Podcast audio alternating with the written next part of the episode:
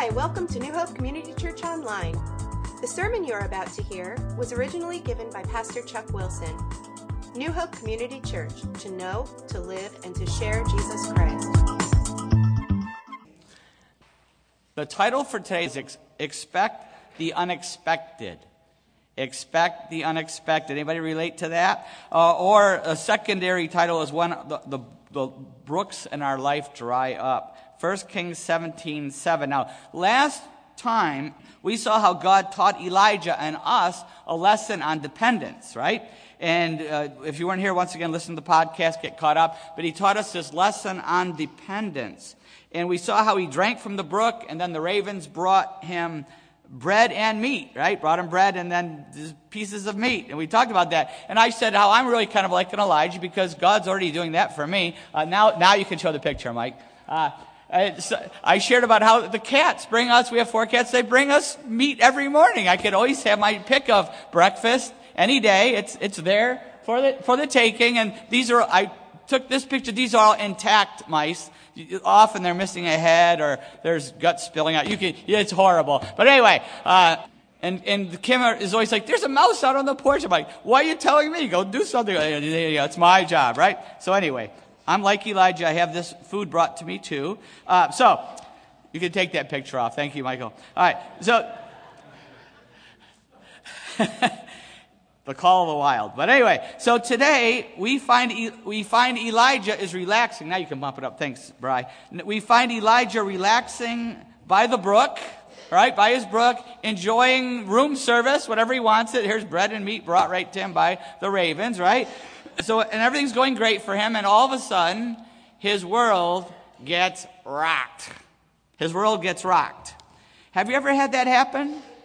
You're living faithful, faithfully, you are obedient, you're persevering, and then something shocking happens.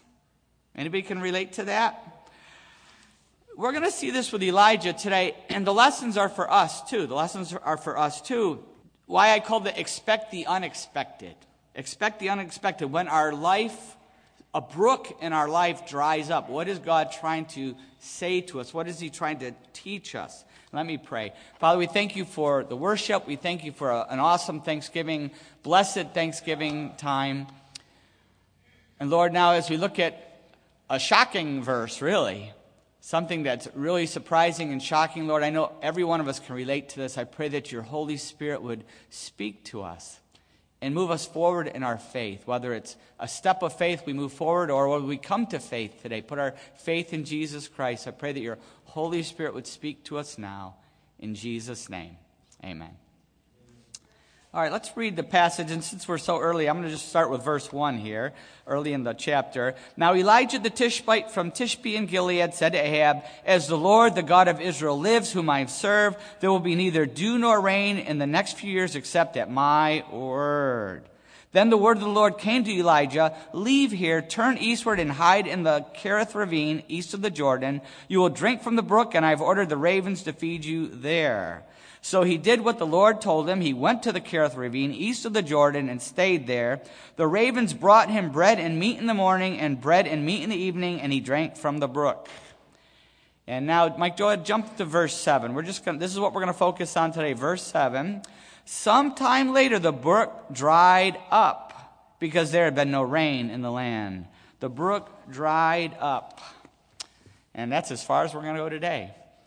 Have you ever well, let's say this Elijah is doing exactly what God told him to do, right?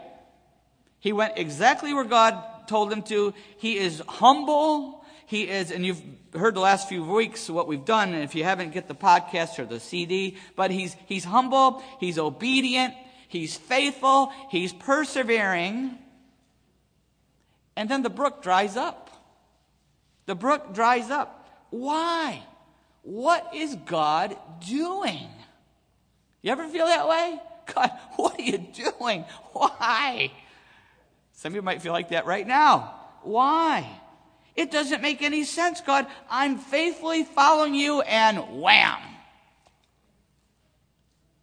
Ouch, right? It's unbelievable. But God has a purpose every time a brook dries up in our life. And there's many different brooks in our life that can dry up. Every time a brook dries up, God has a purpose in our life. And you think about this. Elijah's brook dried up. It didn't just go dry. If you've ever been by a creek, remember I talked about the whole creek thing? It's slow. It's gradual. It's a process. So day by day, as this drought deepens, the, his brook is drying up day by day, testing Elijah's faith. And since Elijah is a man just like us, how do we know that? James, James chapter 5, right? He's a man just like us. I'm sure he's second guessing here. He's probably second guessing God. God, what's going on here? He's probably second guessing his call. Did I really hear God right? Did he really want me here? I'm sure he's second guessing his, uh, himself or his faith. Am I really following God? I'm sure he's second guessing God because this, this brook has dried up. But if, now get this there, if we are right where God wants us to be, if a brook in our life dries up, we know that God has a purpose for that. There are no coincidences in the Bible, right, for a Christian. And even if we make a big mistake, we mess it up, we still know that Romans 8, 28, and we know that in all things God works for the good of those who love Him. We know God's going to work it out for His good purpose. Somehow, God's going to work it. So even if we make a mess, but, but the point is here that if we are where God wants us, we know He has a purpose for everything in our life. We mentioned James 5. Elijah was a man just like us, but we back up to James chapter 1. Remember verse 2? We've hit this many times, but I think we could use a quick reminding here. Consider it pure joy, my brothers whenever you face trials of many kinds, because you know that the testing of our faith develops perseverance, and perseverance must finish its work so that we may be mature and complete, not lacking anything. Hmm. God sends us these pure joys. Remember, I talked about what's your PJ? Remember the PJ? Some of you, some, I still have people say to me, "Oh, remember we were in James? I, I, this is my new PJ. You know, the, the new pure joy." What in our life is God using? Who in in our life is God using to mature us, to complete our faith? God brings these unexpected things into our life to do that. I shared this a while ago, but remember uh, Josh, when I still remember when I was even looking at this verse, I was like, Josh, Joshua, who, you know, has a younger brother, Nathan, and they're great friends now, but when they were younger, Josh was like maybe seventh grade and Nate was like in fifth grade. They were not good friends. They were always on his nerve. They kind of hit that age where they kind of grew apart for a little bit. It happens. And I'll never forget, Nate was making Josh crazy. And I was talking to Josh one day and he was so upset. He goes, he said, Dad, it would be easy to be a Christian if it weren't for Nate. I said, Josh, you, God's using Nate to really make you a Christian. yeah, right? Isn't that true though? Can you think of someone right now? PJ, now they're best friends. I, I remember uh, for Kim for many years it was uh, her PJ and uh, was was Emily. Uh, and, and Emily, she's grown to be this wonderful girl now. All right? But, but when she was little, oh, she made Kim crazy. She made her crazy. And years ago, I, I told this, but it, I had to tell it again. The, uh, Emily would just drive her to distraction. Just whatever Kim did, she was there asking questions, asking questions, trying to help, just distracting her tremendously. Kind of like the new baby's doing. But anyway, we won't go there. But, uh, I'll never forget. One day I came in. It was it was my birth, going to be my birthday, and I asked him to make my favorite cake, the cherry cake. Uh, if you've ever seen my cherry cake, you know why it's just an awesome, awesome cake, and everybody wants a piece. But anyway, we won't go there. Uh, I'm the only one who really likes it. But anyway, it's really hard to make. It's my mom's old recipe, who probably got it from her mom, and it's really, really hard to make. You have to make it from scratch. It's a real pain to make. Kim does not like to make it, but since it's my birthday, that's all I wanted. She made it. So I, I come in excited to eat my cake. I never forget it a couple years ago. Um, it's been a while now, but, but I come in about eight years ago and I come in and, and here's Kim finishing up the cake and she has this face mad, angry, upset, frustrated. I mean, it was one of those faces like, you know, you come in and you're like, I'm not going to talk to my wife today. You know, one of those faces. I'm like, why is she so mad? I know the cake's a pain, but why is she so mad? And she goes, you better enjoy this cake. You better love this cake. I go, I will, I will. I just Because this is what happened. And, and she looked like a mess. I'm like, you know, what? You look, you know, she just looked just, just disheveled, you know. I'm like, oh, you know, what happened? She goes, I'm making the cake and Emily keeps bugging me and bugging me and asking me questions and trying to help and helping and bugging me. And the next thing I know, my hair got caught in the beaters, you know, and the frosting. And the next thing I know, it was all stuck up to my head and I couldn't get it out.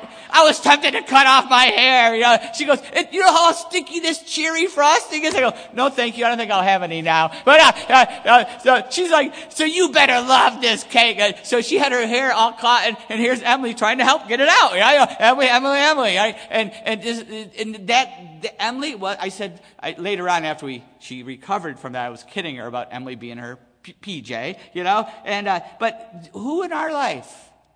Who in our life? You know, it took her forever to get those the hair out of the beaters. Then she had to get the cherry cake frosting, which is exquisite frosting, by the way. Uh, uh, get that out, and, and it just was a nightmare, right? But but we all have PJs in our life. It could be a person, could be a event, could be something in our life that God is using to to mature us, to to mature us. Who or what is God using in your life to bring you to completion, to maturity? And it's not an enjoyable thing or a person. It's someone that's going to, to stretch us spiritually and stretch our faith. So, what is God teaching Elijah here? He's teaching him something. Well, one obvious answer is to completely depend on him, right? To really depend on God. And you say, well, isn't he already doing that? Isn't he already? No. He was depending on God and the brook and the ravens. All right? He was depending on God and the brook. But now that the brook is dried up, guess what? Who's he depending on? Just God. There is no brook. See, whenever there's God and something else, even though God supplied it, we still depend on that, don't we? That person, that thing, that place, we still depend on it. But when it's gone, we are just depending on God alone. And that is what happened. He's completely dependent on God for real now. And the word Kerith, the, the ravine, Kerith means, literally means cutting.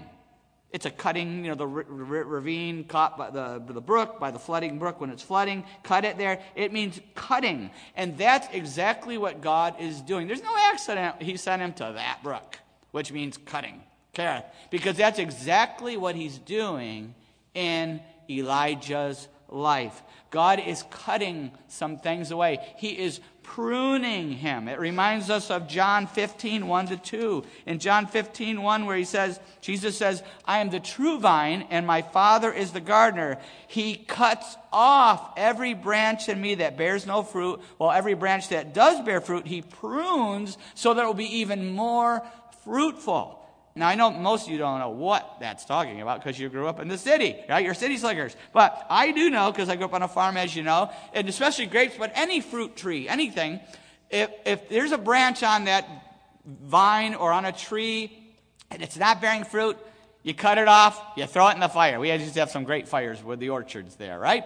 But if there's a, a, a vine or a branch that's really bearing fruit, and it's really fruitful, you don't cut it off but you do go through with a little snipper on the vine and you look for little shoots starting off because those little shoots distract the fruit. They pull away from the fruit, the, the real good fruit that's being produced. They, they distract. And it could, there's nothing wrong with these vines. They're not dead, but they still distract. You have to snip them off. That increases the fruit of that vine or that tree branch. It increases, increases it. You're going to get a better better production of the fruit because you've cut off these little distracting branches or vines that, that sap the fruit producing energy of that. And that's exactly what God does in our life. What he does is doing in Elijah and he does in our life too. He wants to maximize our fruitfulness. That's what he does with us constantly. And that's why we should always expect the unexpected. Expect the unexpected. Maybe your life is drying up. Maybe there's a brook in your life drying up. Maybe it's your ministry. Maybe you've had this fruitful ministry and it's starting to dry up. Maybe it's your health. Maybe it's your finances. Maybe it's your job or a business that you have. Maybe it's your friends that are, you're losing friends, they're moving away or even dying. Maybe it's family. Your kids are all moving out and, and you don't have the, the kids around anymore. Maybe God is getting you ready to move you somewhere in a new direction. Don't miss next week. Don't miss next week. We're going to see that God is getting Elijah ready for a move, not just teaching him complete dependence, but he's getting ready to take him on another step, which isn't going to be as enjoyable as you would think. Ooh, wait, don't miss. I can't give it away. Next week, don't miss it. But, but God is definitely teaching us deeper dependence on him alone. We know for sure. Maybe he's getting ready to move us to a new direction in life but he's definitely teaching us deeper dependence on him alone. We know that for sure. And sooner or later, every one of us, sooner or later, no matter how self sufficient, how comfortable you are, whatever, a brook in our life will dry up that God will use to get our attention, to teach us this. It may be financial. It may be emotional. It may be physical, but something in our life will dry up that will, God will use to shock us and to get our attention and to teach us to totally trust in Him instead of that brook. Instead of whatever is drying up, He will remove it so that we totally depend on Him. We often think we're totally depending on God when we're not. Just like Elijah probably thought, I'm totally dependent. Not, not till the brook was dried up. We think we are, but really we're not. And then God puts, puts us in a very tight spot to teach us deeper dependence, much deeper dependence. I remember uh, experiencing this before, and I'll tell you a story. Remember, I talked about the inner city ministry that we had back in Connecticut called Intermission, and we, uh, I would we would have these kids from the inner city that we would bring. We would pick them up from a very, very rough area. Uh, this place was so rough, they finally bulldozed it. They just went in and knocked it down, put it, it, put it out and knocked it out. It was that bad. It was called Father Panik Village, or after a, a priest who used, years before had ministered in that area, but his name was Panik. it really was a panic place. It was so bad.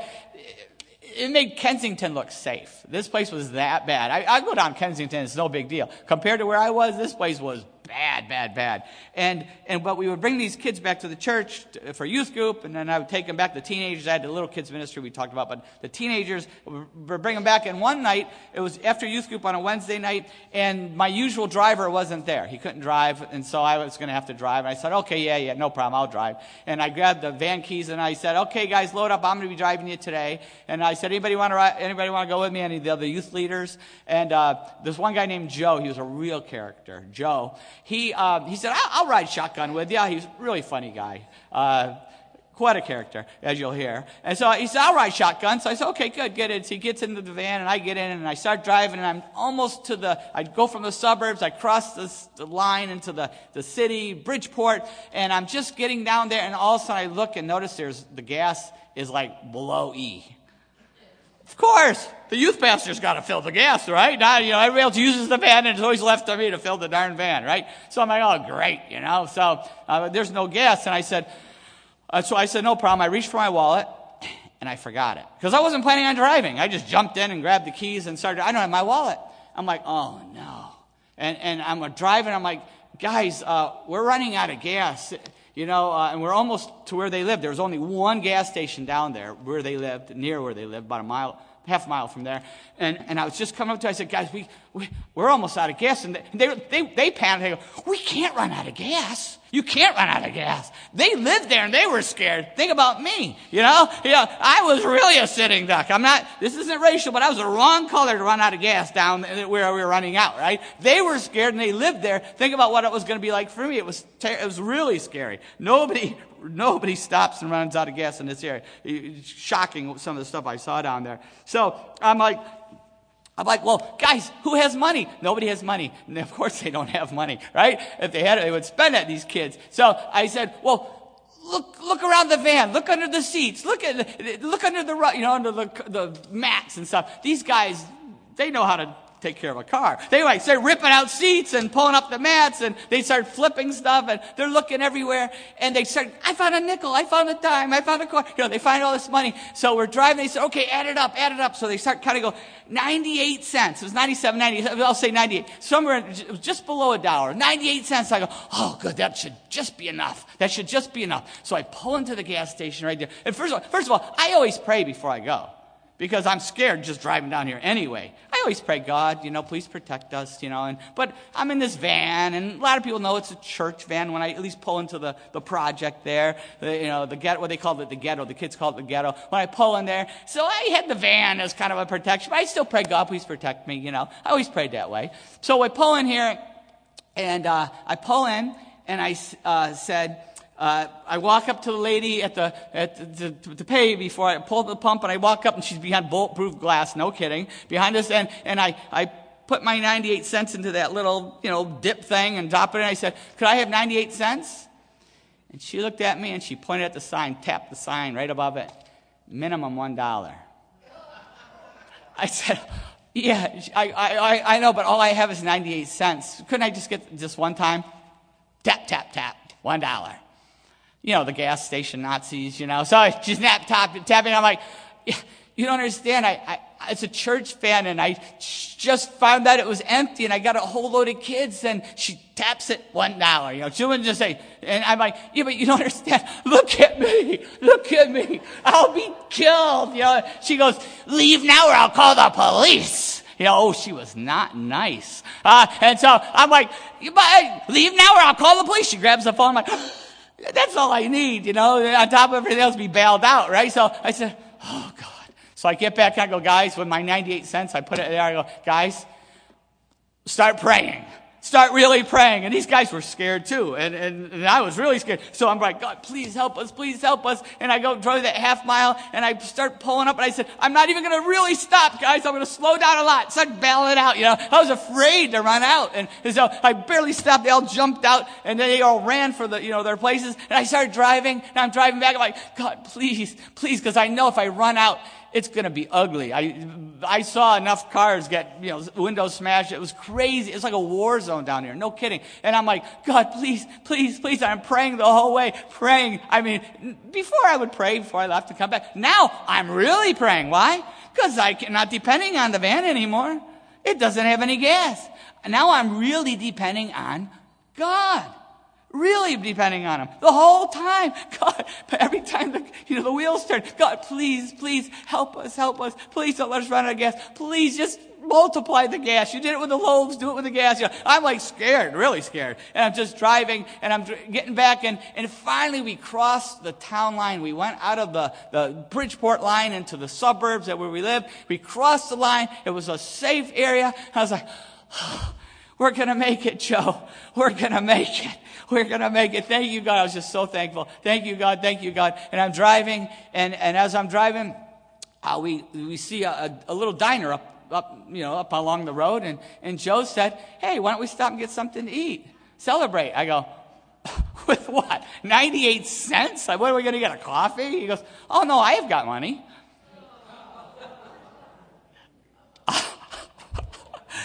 I'm like, what do you mean you have money? He goes, yeah, I have plenty of money. I go, why didn't you offer it when we were at the gas station? She goes, well, I didn't want to use it for the church gas van. I wanted to, I figured we'd get something to eat on the way home. I said, Joe, dead people don't eat food, Joe. We, they don't eat food. If you're dead, you don't eat. Don't you know that? And he goes, oh, uh, uh, you know, this guy was such a character. I go, and we're not stopping to eat either, Joe. You know, and so I, you know, but I learned every time the wheel turned, praying, praying, praying. That's the difference. God will put us in these places. Could be sickness, could be loss, could be job, loss of job, could be anything. And our, think about it. We all go through some really, really serious crisis, but that's when we really learn to, to be completely dependent on God. It's when we're in that place. And when God sends that testing time, what happens when he sends that testing time? It exposes what's really in our heart. When that brook dries up, like I said verse 7, when the brook dries up, it exposes our real level of dependence. And it teaches us a whole new level. And it also exposes what's really in our hearts. Because what happens? Nobody here, but you might know someone like this when this happens. We get impatient. We start to fret. We start to get mad at God and everybody else, right? Nobody here, but you probably know people like this. Uh, we start to scheme. We start to come up with a plan how we're going to solve this problem on our own because God's not doing it quick enough, right? And so we go looking for a new brook. We go looking for a new brook instead of waiting for God to finish his purpose at the brook we're at, that dried up brook which we're going to see next week. Don't miss next week. Then he gives us the next step. After we've com- his purpose is complete at that brook, after we are mature and complete, James 1, 2 to 4. Once that happens, once he's finished pruning us, John 15, 1 to 2, once he's finished pruning us, then he gives the next step to take, and that, but it's a step of faith. Not in the flesh, it's a step of faith, which we're going to see next week. And you may be here today and you might not be a Christian yet. You might be self sufficient. You might think, I got this. I'm good enough. I'll show up at the heaven and, and I've done enough good things. God's going to let me in. Or you've, you just haven't really seen the need for God, but God is now maybe, and I pray to God He does it for everyone here, He's starting to bring you to the end of self. And He sends something into our life, into every life, to bring us to our knees and to the cross and to Jesus and to surrender our life to Him. Maybe He's brought you to that place. I'm going to ask Sean to come up here. Sean, uh, about a week ago, said, Chuck, I'd like to share something. You know what I've been through in my life, how God's worked in me to bring me to faith and grow me. And, and I want to share, take, take some time to share, a few minutes to share. So I said, perfect timing. Here we go. I, have the, the brook drying up. It's a perfect time to share. So I'll let Sean kind of share his story and then I'll. Finish. Perfect. Thank you, Chuck. I, I uh, have shared this story, but I really haven't uh, shared it in a lot of detail uh, over the uh, uh, my uh, transformation change. Uh, this goes really well with, uh, it actually lines up exactly with what uh, Chuck is talking about. And uh, I want to talk about uh, two events in my life that uh, God used, has used, to where the brook has dried up for me, and I had to become totally dependent on Him. Um, the first in order to tell the second story, which was when I was in the hospital uh, just a few weeks ago, I really have to uh, get a little bit into detail about how I ended up the first time in the hospital and what God was doing uh, in my life to teach me uh, to depend on Him. So, uh, in order to do that, we have to kind of take a look. So, uh, please don't judge me. it's a judgment free zone. So uh, we have to take a, a, a, look. I'll start in the middle, uh, where I was at the, at the uh, uh breaking point. Uh, I was broken. I was dead, uh, literally, figuratively, and spiritually on the floor. But in order to get to that place, it's important to understand uh, a little bit of my history. And what, what, what Chuck really does an excellent job with, and which we all appreciate here, is giving context. Giving context to the Bible. Uh, we, we don't uh, pick a verse and uh, use that verse for our own uh, meaning or for our own uh, justification. Uh, what he does is he goes through, as we all know, he goes through an entire chapter of the book and uh, he goes through line by line and teaches us uh, the context of the story. So, here I am. Uh, I'm a, a, senior in college. Uh, my best friend has just been killed in a car accident, um, and I had a crisis of faith. They should know that I was brought up, and I will use this term and, and I'll explain it a little bit. I was brought up fundamentally as a 19th century Gnostic. All right? And what, just to explain a little bit of Gnosticism, Uh, Gnosticism is a belief that uh, this is all material, our body, it's all material, and it doesn't really exist. What exists is our pure, perfect state um, in God. Now, they use God, they don't say Christ, they don't say Holy Spirit, it's God. Um, and that's fine. I had a number of healings, and uh, I have uh, uh, brought up very in a very strong um, prayer healing to God, not to Christ, not to the Holy Spirit, not to. This is a fundamental difference. Now, so this, I had a crisis of faith when my uh, uh, best friend was killed. There's no alcohol. We couldn't drink, smoke, couldn't do anything at college. I mean, it was it was it was very uh, fundamental, not not not Christian fundamental, but a fundamental uh, uh, experience. So he's killed uh, in this car accident. Now, part of the problem with his being killed was, his name was John, was that it was my responsibility to. He told me from the first day I met the guy, he's a prodigy. He's, you know, he's only 18 years old, graduating from college, prodigy. And uh, he told me, I, I cannot drive. I have a car, but you need to drive everywhere.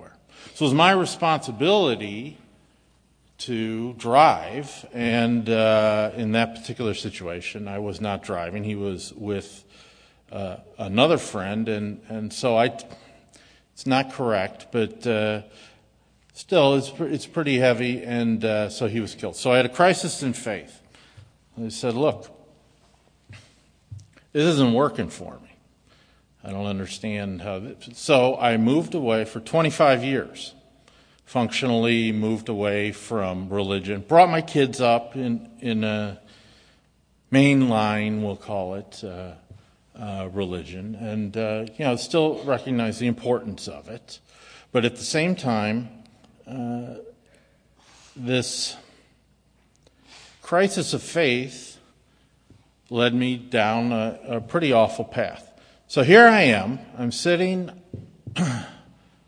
on uh, the commode, for those of you uh, younger people, uh, uh, the toilet. Um, so I'm sitting here. I can't speak, physically, cannot speak. Um, uh, throwing, you know, the whole nine yards. And I have this in, in, absolutely incredible pain in, in my entire body center, certainly in this, my back. end. so I'm sitting there, and I am uh, convinced that it's done. It's over. Uh, life is over for me, and this isn't a false uh, conviction. Yeah, I, I it was done. My daughter had just left uh, the house. Uh, I didn't say goodbye to her because I couldn't speak. Literally, if you've ever had that nightmare where you, words don't come out of your mouth, well, I, am here to tell you that's exactly how it feels. No words will come out of your mouth. It's pretty, uh, it's pretty intense. So I'm sitting here and uh, I say, look, if you exist, God, it's your decision. Yeah. Whether I die or whether I live, it's up to you. If you exist. Okay? Pretty straightforward. I had nowhere else to go. Stream had dried up, work had dried up. I was done.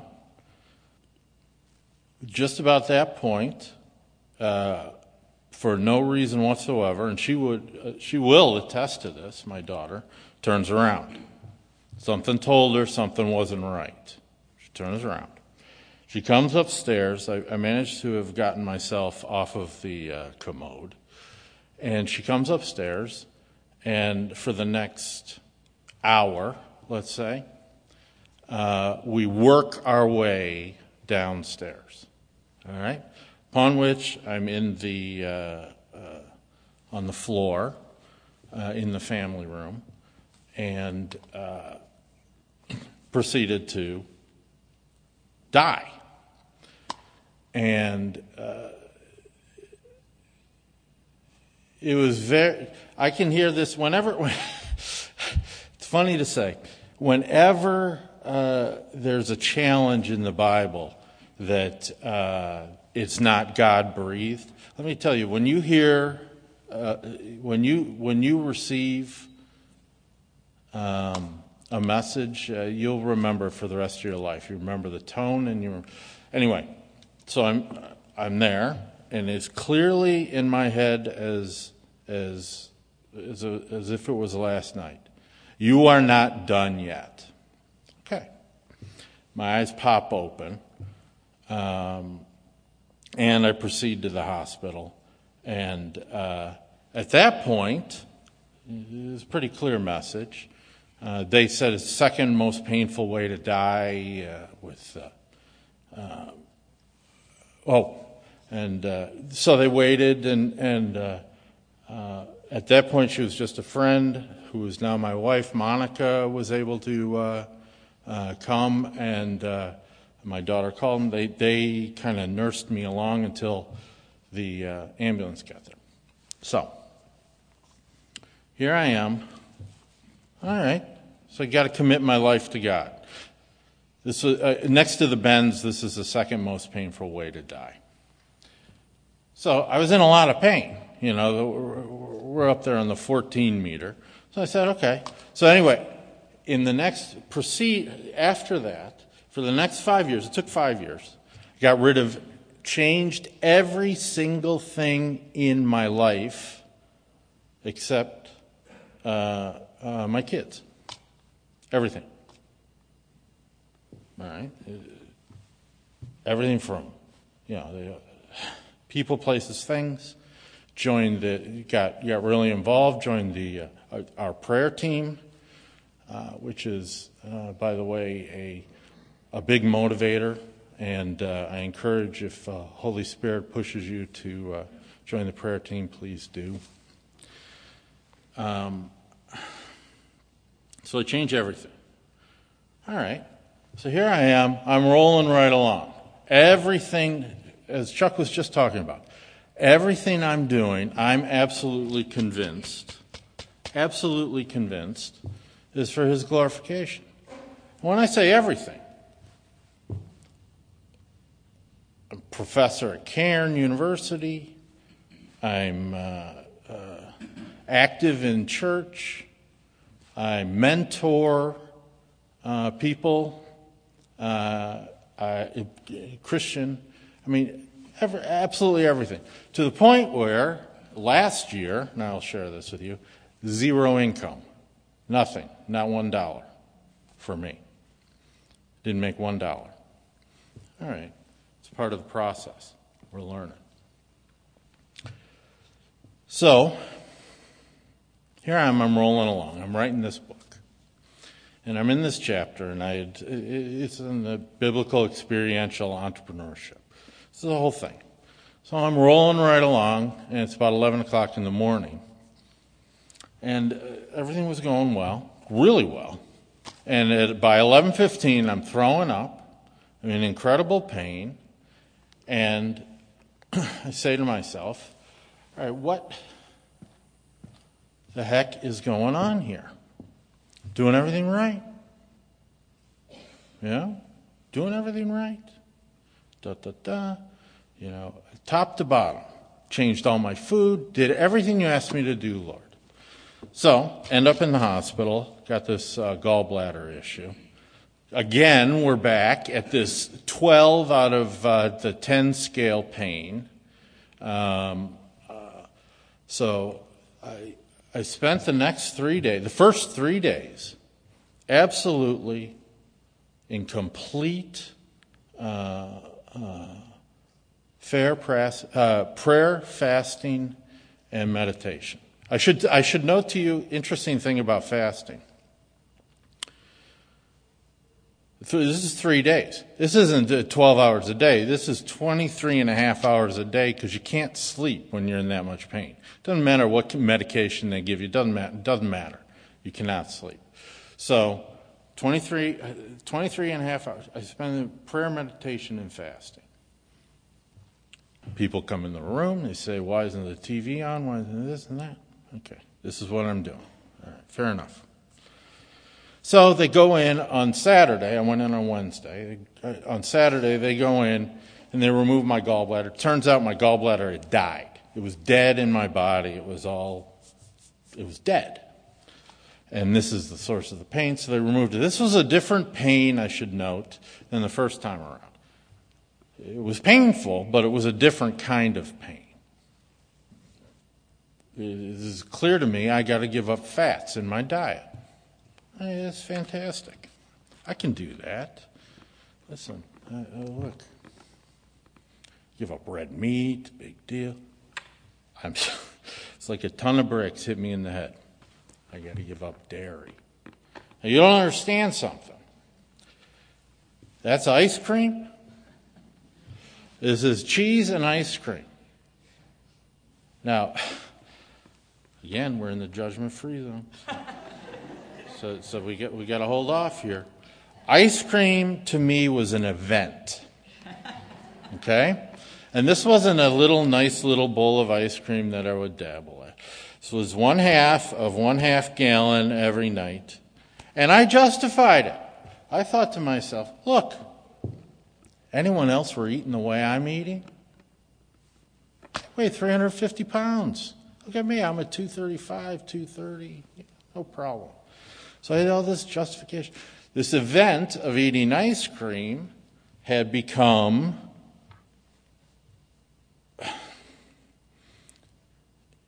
an idol, for lack of a better word. So I would sit there, didn't have to think about absolutely anything else in my life except for the, eating this ice cream. Cheese was the same way. I didn't use a little bit of cheese, it was a lot of cheese all the time on everything.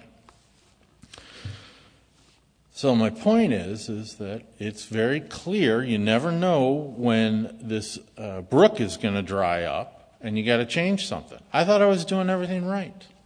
I thought everything is uh, perfect in my little God world, and uh, uh he stopped me short. So no, you thought you got rid of everything. You didn't. You didn't get rid of everything. You got to get rid of this uh, ice cream. You got to get rid of this uh, cheese. Don't worry about the red meat, but uh, I got rid of that too. So uh, thank you for this opportunity, Chuck. I will. Uh,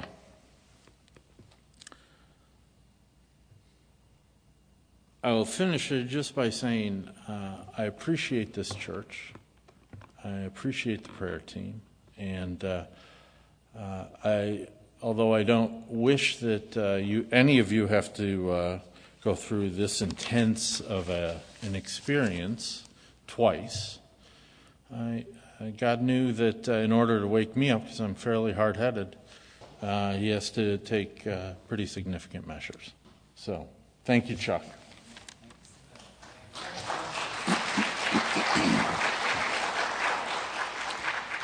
Yeah, so I, I've known Sean for 18 years. Uh, he first met him on the baseball field, and he coached some of our kids and, and all. And Kim and I were just talking about this yesterday. I was talking about how Sean's going to be sharing. She's like, Did you ever think he'd be in our church? A, in our church or sharing something? I'm like, No, because when we met, yeah, just there was no, God wasn't on the radar, right? And yet then all of a sudden, out of the blue, we were good, we were friends, but out of the blue, whew, I found out that he literally died. And they came, he, he came back, and, uh, and the result of that was he put his faith in Jesus Christ and has been a different person. Most of you only know Sean like this. This is a shock to me because I, I knew him before. Just like if you knew me, well, I've told enough stories. You know what I was like. But anyway, the uh, but it, it's just amazing to see how God took him. He was physically, spiritually dead, God dried up that brook, and yet God brought him back. And then, but even though, even then we say, okay, I'm living for God now, I'm doing everything for God, but wham, he got hit hard. I, he was in a lot of pain for several days, and it was life threatening. Um, it was life threatening um, what, what happened to him.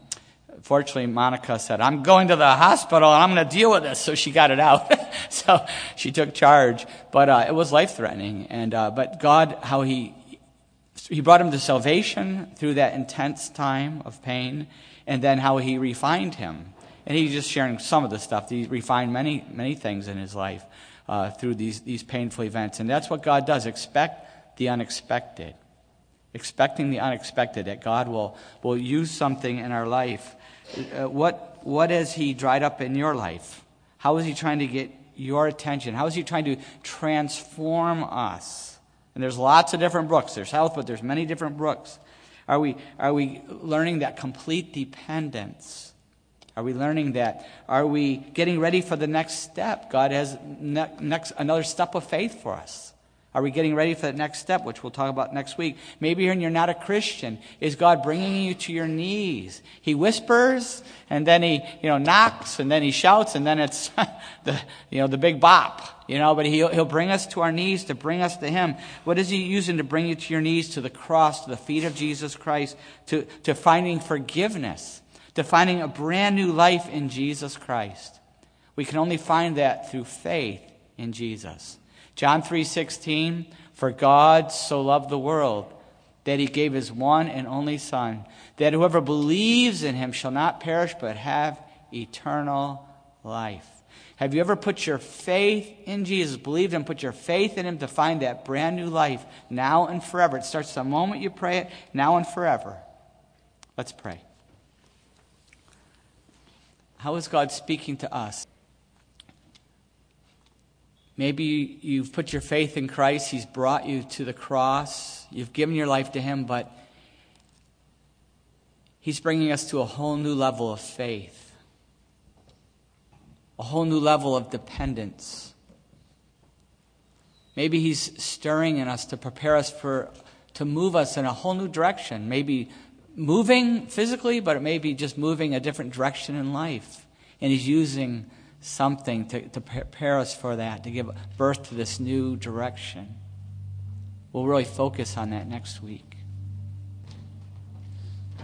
But maybe our prayer today is God, what are you trying to do in my life? Where do you want me? And while we're praying about that, maybe you're here today you've never put your faith in Jesus. You've never acted on John 3:16 for God so loved the world that he gave his one and only son that whoever believes in him shall not perish but have eternal life.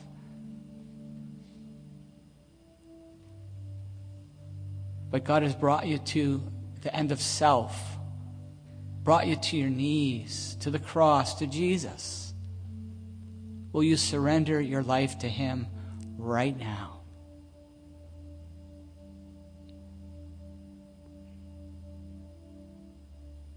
The prayer of faith God, I believe Jesus did die for me on the cross for me. He was born at Christmas so that He could die for me.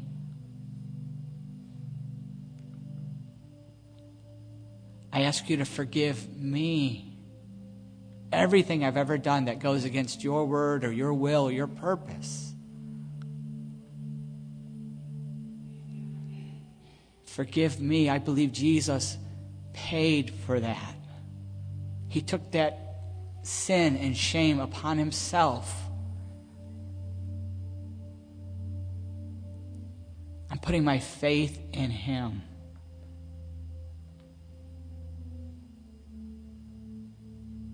I give my life to you, God.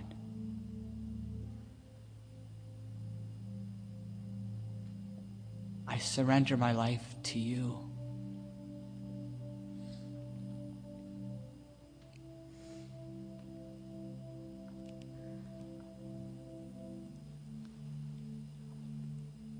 If you've prayed that prayer of faith, something amazing has happened. You may have not had a, a near death experience, but you have just passed from death to life. You've be, just become a new person, a new creation in Jesus Christ. The Holy Spirit is living inside of you now, and your life will never be the same. I want to encourage you to let somebody know you've taken that step of faith, whether you're here with a family member or a friend, or you want to tell me on the way out, or fill out the card and stick it in the box on the way out, or text me, email me, call me. Let somebody know so that we can be excited for you and your new life in Jesus Christ. Father, I pray that each one of us would see your purpose for everything that we're going through. We would see your purpose, that you're preparing us for eternity. We pray this in Jesus' name. Amen.